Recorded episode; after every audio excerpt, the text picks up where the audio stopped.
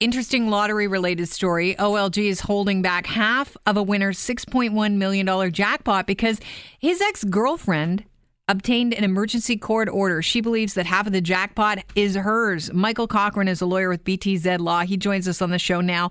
You know, Michael, how unusual is this? Uh, what you're describing is pretty much standard operating procedure for the way that the lottery corporation handles a dispute.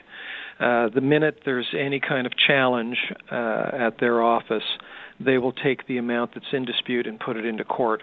That way, they're not really involved in the legal proceedings. They can they can step aside and let the parties slug it out in court. So this happens more often than we hear.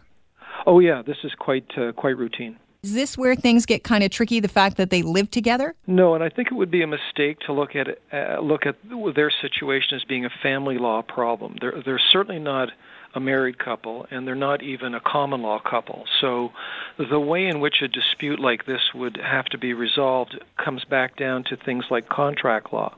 Did they have a contract between the two of them? Was there an agreement that one of them, if they won, would hold the proceeds in trust for the other? Was this a joint venture? In other words, were they in the business of buying lottery tickets and sharing the uh, the winnings if they if they got lucky?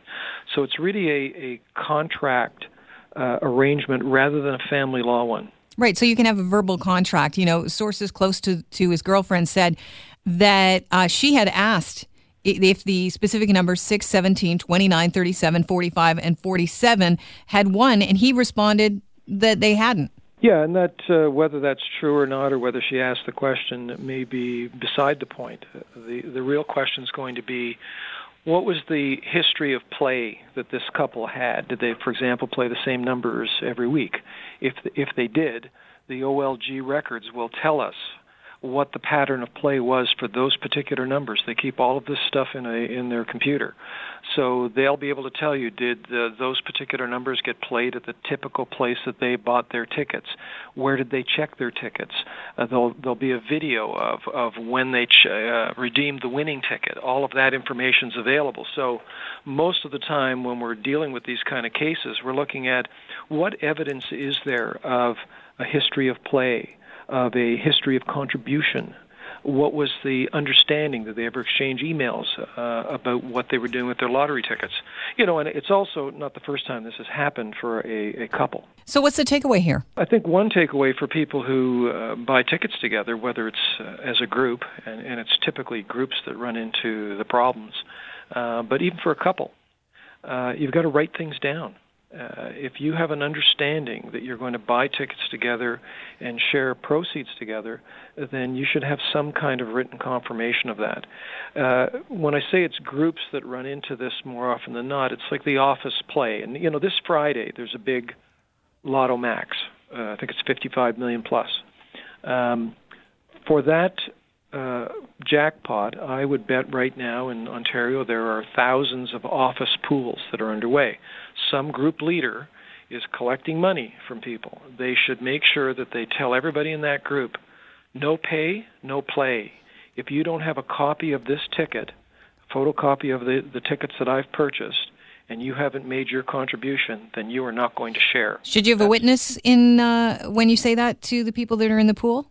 Uh, not necessarily witness, but it's certainly the cases that I've been involved in. There's quite a detailed uh, exchange of emails by people in the group, and uh, whoever's the group leader, they have a responsibility to uh, to make it known that here are the rules: no pay, no play. If you don't have your money in in time, nobody's contributing on your behalf. We don't care if you're on vacation, if you're off sick no pay, no play. That's that's the cleanest way to do this. It may sound unfair, but that, that actually avoids problems. Is the takeaway from this particular story if you're going to continue to play the lottery, don't use the numbers that you used to play together with? Yeah, especially you know if there is a pattern of play uh, in the evidence that this couple had a particular set of numbers, maybe they are lucky numbers for them.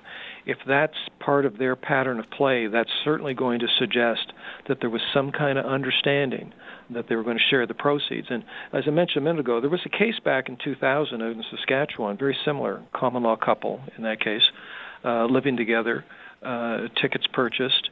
When uh, one couple, the the woman found out that the ticket was a winner.